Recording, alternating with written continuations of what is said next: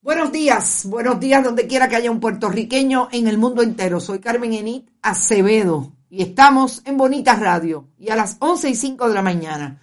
Bonita Radio se enciende hoy para conversar con ustedes sobre ustedes y de lo que ustedes tienen derecho a saber.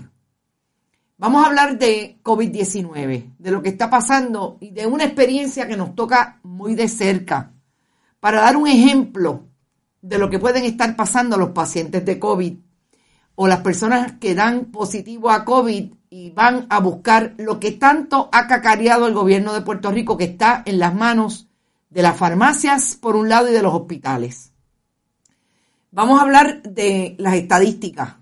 Tratamos de conseguir algún científico que nos pudiera decir dónde estamos hoy con relación al COVID. Vamos a hacer alusión a algunos que han hablado con otros medios de comunicación y así poder decir correctamente y establecer correctamente dónde estamos con relación a esta emergencia de este repunte de Omicron y lo que no dice el Departamento de Salud, lo que no le contesta a las audiencias de Bonita Radio porque no está disponible nunca el secretario del departamento, Carlos Mellado.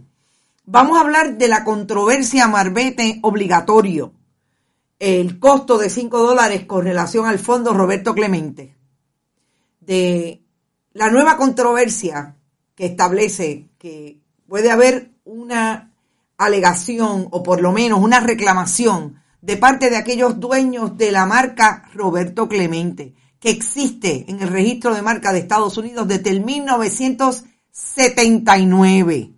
Importante que contextualicemos, le pedimos una entrevista a el representante Ángel Matos, todavía no nos contestan, vamos a ver si nos contestan.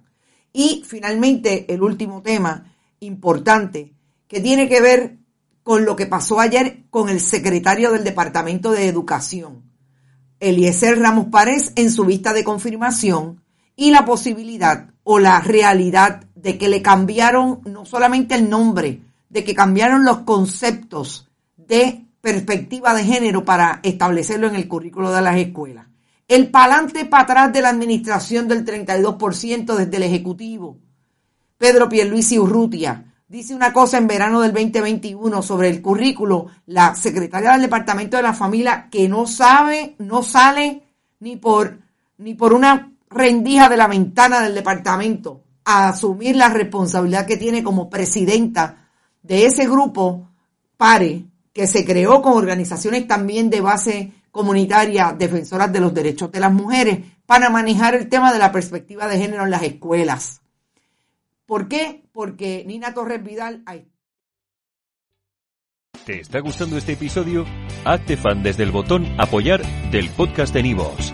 Elige tu aportación y podrás escuchar este y el resto de sus episodios extra. Además, ayudarás a su productor a seguir creando contenido con la misma pasión y dedicación.